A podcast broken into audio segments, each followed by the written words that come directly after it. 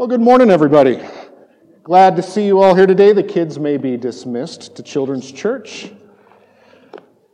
We are in again Luke. So, for those of you who are new, what we do is we just go right through a book of the Bible, and we have been going through Luke for, well, a really long time. Uh, it's been about two years now, uh, and we are in Luke 12, so we're making good progress. To catch you all up, Jesus has had a lot to say over the past couple of weeks. He's been telling us to be in readiness, to be ready like a, a, watchman, like a slave waiting for his master to return, whether he returns in the first watch or the second watch, the third watch. Tells us how we're supposed to be behaving, be behaving during that time.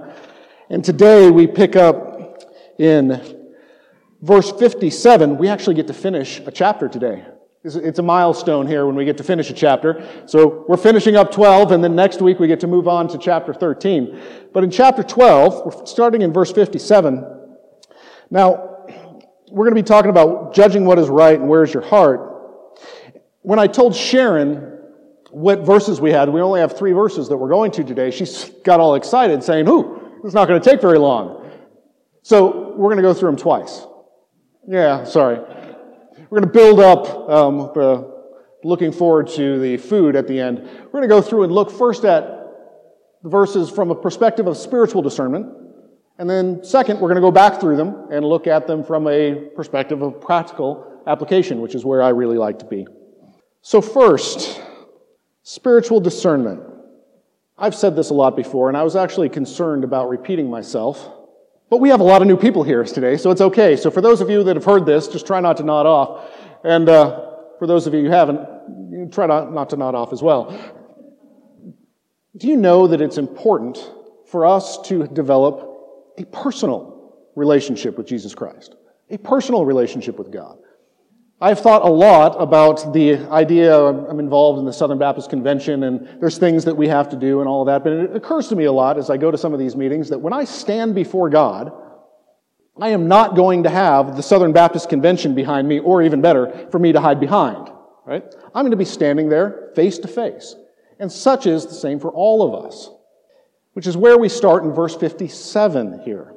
I've got two different translations up here because they kind of we're going to use one for the, the, the, first time through and the other for the other. We've got the NASB and the ESV here. NASB says in verse 57, Why do you not even judge on your own initiative what is right? Or why do you not even on your own initiative judge what is right? The ESV puts it, And why do you not judge for yourselves what is right? Jesus is admonishing the people, again, we're looking from a spiritual perspective, the importance of judging for yourself what is right. See, it's great for you to come here and listen to a great Bible teacher like Reed in, in the mornings, or a, to, to suffer through a sermon from me, to listen to the Word of God. But I'm not the one that's going to be standing beside you when you come face to face with Jesus. You have to discern for yourself who Jesus is. There's a verse in Acts that kind of talks about this, and I like this in Acts 17, verse 11 says, Now these, talking about the Bereans, were more noble minded than those in Thessalonica, for they received the word with great eagerness. See, this is what we want you guys to do, right? Here, come here every Sunday to be studying, to listen and receive the word with great eagerness, to get excited, say hallelujah and amen occasionally. But not to stop there, because don't trust me. I'm just a fallible guy that struggles through, and hopefully I'm doing my job and God is speaking through me. But we need to be like the Bereans, who, though they received the word with great eagerness, went a step further and examine the scriptures daily to see whether these things were so. So you have a responsibility to develop a relationship with God for yourself. Lots of us think that because we live, come up in a Christian family, I've been going to church forever, that I'm, I'm in. Or I'm a member of Pioneer Baptist Church. So that means that when I get to heaven, I get to pull out my Pioneer Baptist Church card and hand it to them, and they'll go, oh, wait, Pioneer Baptist, head on in. Or maybe you're Lutheran, or Catholic, or any other church that you think has a good reputation. You might think that you get to say, I'm a member of this congregation, I'm a member of this family, therefore, God, let me in. But he says no. Not so. You have to develop a personal relationship. This is the one where I was concerned that uh, people would get bored because I use this verse a lot because this is my life verse here. This is the one that keeps me awake at night and makes me terrified. Lots of people, they have a, you know, I've got an evangelist friend, his life verse is, of course, the Great Commission. Go, make disciples. He's, he's out telling everybody about Jesus. The fact that somebody might die today without hearing the name of Jesus keeps him awake at night. This is the verse that keeps me awake at night. The verse that keeps me awake at night is the one where I'm thinking of you, where I'm looking at the people that are sitting in chairs and pews thinking that because they do the churchy stuff, because they've grown up in church or they, all that stuff that they're okay. But this is a verse that Jesus says that is chilling to me because he says many, not some, not a few, not a couple, many will say to me on that day, Lord, Lord, did we not prophesy in your name? Did we not cast out demons, perform miracles, prophesy, cast out demons, perform miracles? This is a pretty impressive list of things. And then I will declare to them, I never knew you. Depart from me, you who practice lawlessness. There are many that are coming to our churches, that are sitting in our pews, that are listening to sermons, some great, some from me, that think that because they know about Jesus, that they know Jesus. The analogy that the others have heard is to think of, think of somebody who's famous. Think of, uh, I like to think of a football player. So think of a, a famous football player like quarterback. I like the Steelers, so I'll go with Ben Roethlisberger. Perhaps I'm a super fan, which I'm really not. I just kind of like the Steelers, and I, have always liked them. So I, I, have the terrible towels up in my office, and that makes me think that I've got Steeler cred, but really I don't know that much. But imagine that I really was a super fan, and I knew everything about Ben Roethlisberger. I knew the names of his pet hamsters. I knew the color of his eyes. I knew the day his, his uh, mother was born. I knew everything about him. I knew what color he painted his living room. I knew his favorite carpet samples. I knew everything about him. But I've never actually met the man. I've read all sorts of about him. I could tell you everything about his life. I could tell you where he ate for dinner last night because maybe I'm just that much of a stalker. Now imagine that Ben is going to get married. And he's going to put on a big thing. And I go, you know what? I'm going to show up to the wedding. And I show up to his wedding. And they look at the guest list and they say, Larry. I'm sorry, there's no Larry on the list. And I'm going, to, oh no, just, just call Ben up here. I'm sure he'll let me in. Ben shows up and says, Depart from me, man. I never knew you. There's a difference between knowing about somebody and knowing somebody. I've never sat down and had a conversation with Ben Roethlisberger. I've never gone out to dinner with him. I've never shared my trials, my tribulations, my triumphs, my defeats. He doesn't know me, even if I may know a lot about him. So many of us sitting in pews and in chairs today in churches think they know Jesus because they know a lot about him. Jesus says that it's important to have a personal relationship, and he will say, Depart from me. I never knew you. Which is why when we read in verse 57, why do you not judge for yourselves what is right? Are you one that has developed a relationship based off of what your parents have with, with God? Maybe you've showed up in church and think that just because you fill a chair that you've got it right. Maybe even read your Bible. Question is, do you have evidence of your life of a true interactive relationship with God? Do you submit your life to Him in a way that cannot be explained by any natural means? Why do you not judge for yourselves what is right? Verse 58 As you go with your accuser before the magistrate, make an effort to settle with him on the way, lest he drag you to the judge, and the judge hand you over to the officer, and the officer put you in prison. Again, we're looking at this first time through a spiritual lens. As Jesus is talking here from a spiritual perspective, there's all sorts of words that have to do with courts, laws, judges, magistrates. As you are going, walking alongside with God, with Jesus, and I will make the claim here, and I'm not alone here, many commentators make this claim that the accuser that is being represented here is Jesus. That as we walk along, Jesus is the one that we will stand before. That we, as we walk along the path that represents our lives, we need to settle with him. When I say that Jesus is the accuser, many people go, no, Satan's the accuser. In this particular instance, it's more akin to this verse. In Luke 12, We just read this a little while ago, 12, 8 through 9. Jesus says, And I tell you, everyone who acknowledges me before man, the Son of Man will also acknowledge before the angels of God. But the one who denies me before men will be denied before the angels of God. This is our opportunity to get into that relationship We're walking along with God. Jesus says, I stand at the door and knock. Whoever opens, I will come in and dine. We have the opportunity here to make it right with Jesus before we get to this point. And there are consequences for not interacting with Jesus in a personal way. I tell you, you will never get out until you have paid the very last penny. This is a picture of eternal punishment. And it also leads me to the other thing that other folks here have, have already heard. It's an illustration I like. You may have heard it before. If you haven't, you may use it. The idea is picture for yourself, if you, there's some young folks here, you just get your driver's license. And when you get your driver's license, you go off and you start driving. And all your life, you never get pulled over, you never get a ticket, because you never get caught, you think, right? But imagine that every single time you went over the speed limit, even a mile an hour over the speed limit, every time you rolled through a stoplight, every time you did anything that broke the law, it was recorded. And then at the end of your life, they decide, you know, your kids are going to take your license away from you because you just can't be trusted anymore and you're, you know, kind of like my grandma, you really don't want to be on the road with her.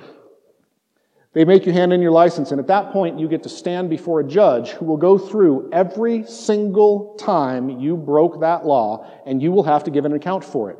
And there will be a fine associated with every single one of them. I actually went and did the math on this one time based off of national averages.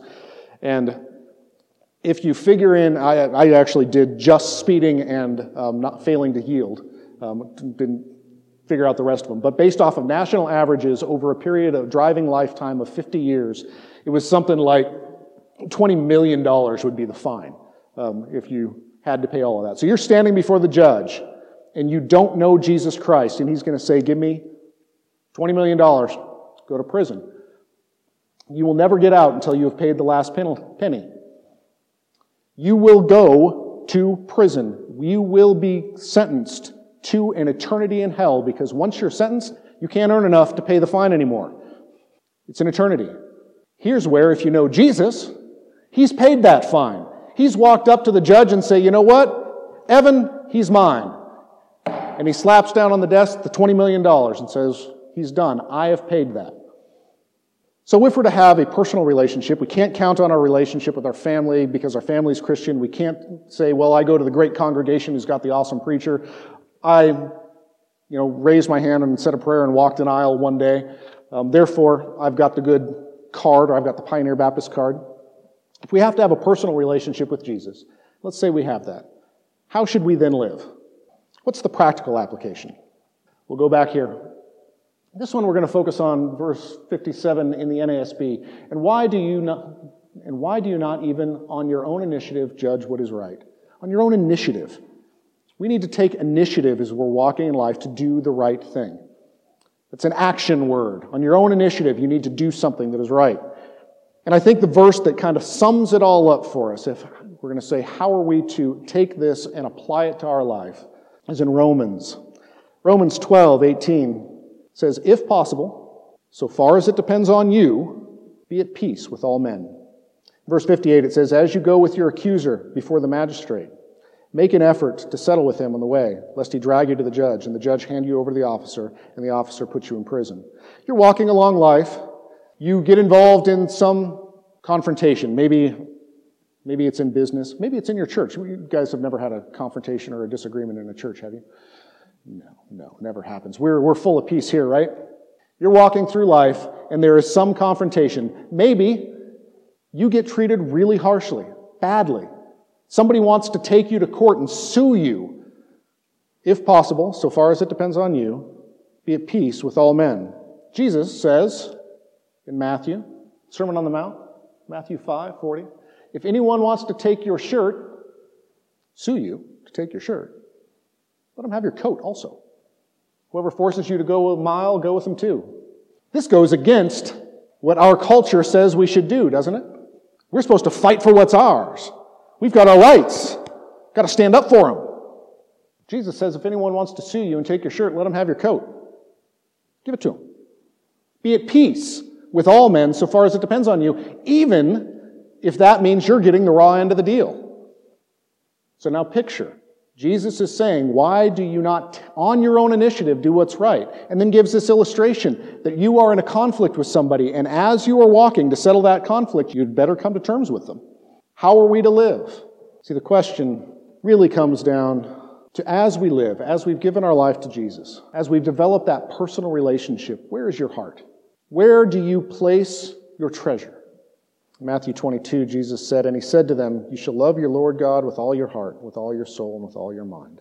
It's the first and greatest of God's commandments. You know Jesus Christ as your personal Savior, right?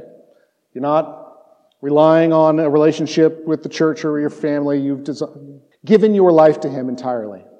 This is your greatest commandment. Love the Lord your God with all your heart, with all your soul, and all your mind, and all your strength. And the second commandment is just like that. What is the second commandment? Love your neighbor as yourself. Love your neighbor as yourself. How do you show love for God? By loving the people God has placed around you. Does that mean you're supposed to feel warm and fuzzy about them? Does that mean you're supposed to feel all cuddly about the guy that is suing you, that's maybe throwing you into prison because you don't agree with him? Or like many of our brothers and sisters in Christ across the world, the guy that's hanging you up on your own cross to crucify you. Do you know that Christians today are being crucified in the Middle East? Beheaded, chased out of their homes, losing everything? This applies to them as well. And if they are to do that when their very lives are on the line, how much more so are we when we're worried about hurting people's feelings or possibly losing our job? Every bit of our life is supposed to be dedicated to loving God with all our heart, mind, and soul, and to loving our neighbor. Jesus said that we are to pray for those who persecute us. Love our enemies and pray for those who persecute us. Love is not something you feel. He's not saying feel good about them. Love is primarily something that you do. It's the way that you live. If anybody has been married for a while, some of you take notes if you're going to be married in the future. I'll let you know right now that that love, that Twitter pated feeling, that thing that uh, makes you all googly eyed at the beginning, doesn't last forever. It comes and goes. But there'll be times when you don't even like your spouse, yet you love them. You act in love towards them. Why? Because we're not storing up for ourselves treasures on earth. We're not placing emphasis on those things that are here. We're not worried about the coat and the cloak. If somebody wants it, we give it to them. God will provide them more. Because Jesus says, Do not store up for yourself treasures on earth where moth and rust destroy, where thieves break in and steal, but store up for yourselves treasures in heaven where neither moth nor rust destroys, and where thieves do not break in and steal. For where your treasure is, there your heart will be also. So the question is, where is your heart? Have you given it to Christ? Have you fully dedicated your life to Jesus Christ? Personally, interactively. Have you denied yourself, taken up your cross daily and followed him? And denying yourself means denying your pleasures, you know, the little electronics, all the things around our, our life that distract us? Have you developed that personal relationship with God? And if so, have you acted, are you beginning to act in love towards your neighbor? 1 Corinthians 13. I kind of equate this to what Jesus said when he says, There will be many who say to me on that day, Look at all these wonderful things that we did. And he says, I never knew you.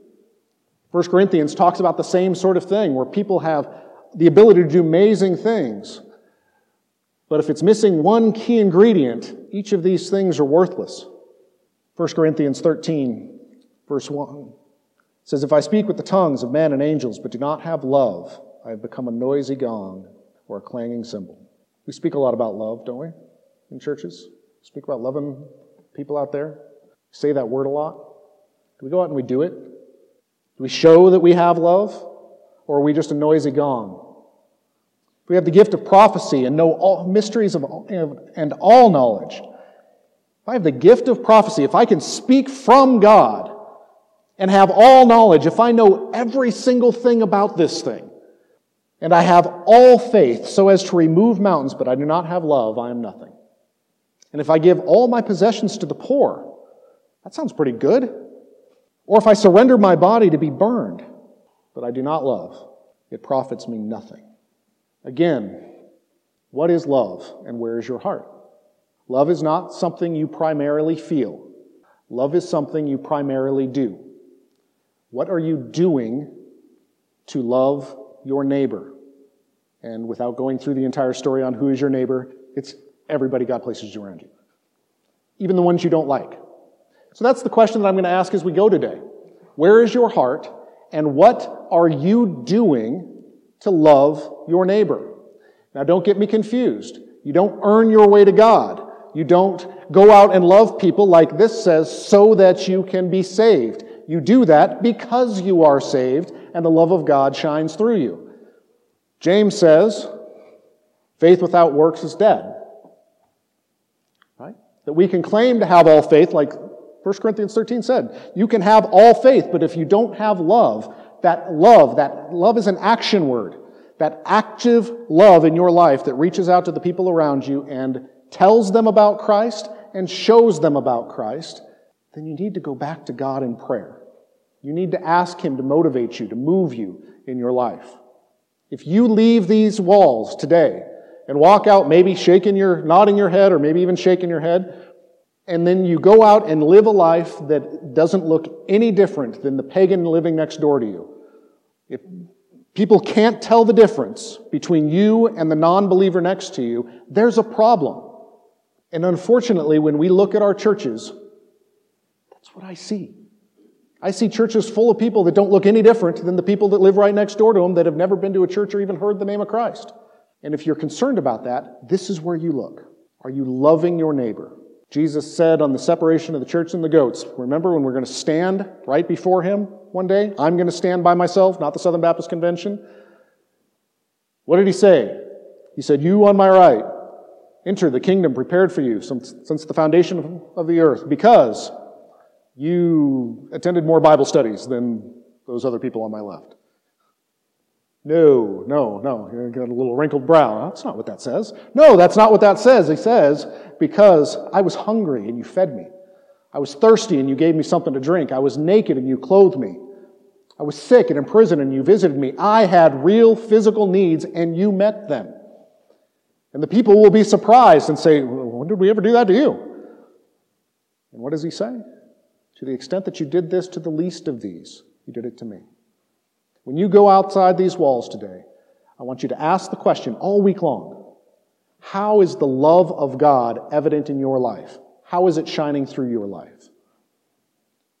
I also want you to be going through and looking at Scripture. I've quoted a lot of Scripture here today, but how did we start? It's not about you listening to me. You don't get to God through me.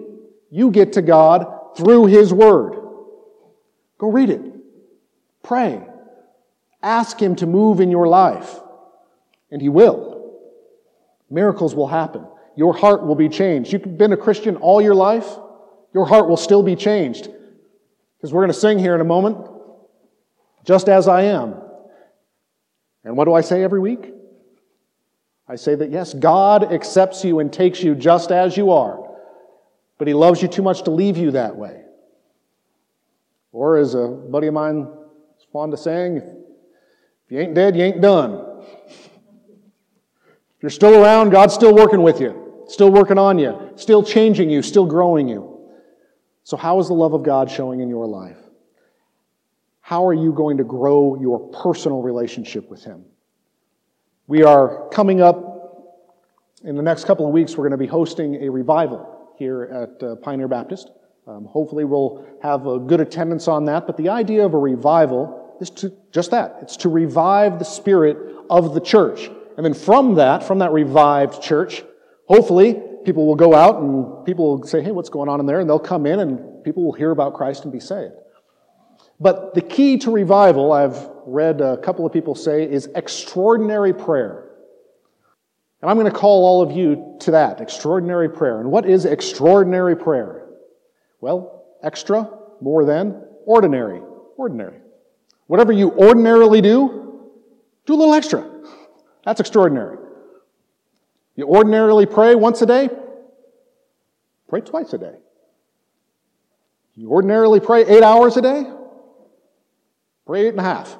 Extraordinary prayer. Go a little bit beyond. Let's go to God. Let's beseech Him to send His Spirit to revive His churches, not only in the valley, not only in the state, but all across the country. This nation needs it. We need a revived church. We need to be showing that love of Christ in such a way that it catches on again. The, this nation has had a couple of great revivals, and we can do it again if the church will actually pull together and seek Christ. So I'm going to pray us closed here. And as I do, I want each of you to not just be listening to what I say, but to go into God yourself, personally. You have a direct line. Use it right now with me, if you would. Let's bow our heads. Father God, Master and Creator of all things, the Alpha, the Omega, the beginning and the end, God, you are greater than we can imagine, and we have the great privilege of being called your children, and we can talk to you personally. what a great privilege that is, God, and we, we overlook it so often. We take it for granted. And God, I ask that for every person here that you would remind them how loved they are, that they are your child, and that each of us has the ability and the requirement to come before you and to interact with you as our loving God. So, Father, I ask that as we go about our business today, as we go out through the week, we'll be about your business. There are many here that will be serving children at Jam Camp, Jesus Arts and Music, that they'll be seeking to spread your love there. We ask that you would bless that. There are other missionaries here. There are folks that are visiting from out of state. There are those here that will be going into the community and preparing for revival. And God, for all of these things, we know your hand is in it, and we ask that you would bless it, and that in every single thing you would focus us on you and on the face of Jesus Christ. That we would forget all the treasures of the world and focus only on the treasures of heaven. Focus only on loving those as you have loved us. God, we do love you. We praise you. And it's in the name of Jesus Christ that we do pray. Amen.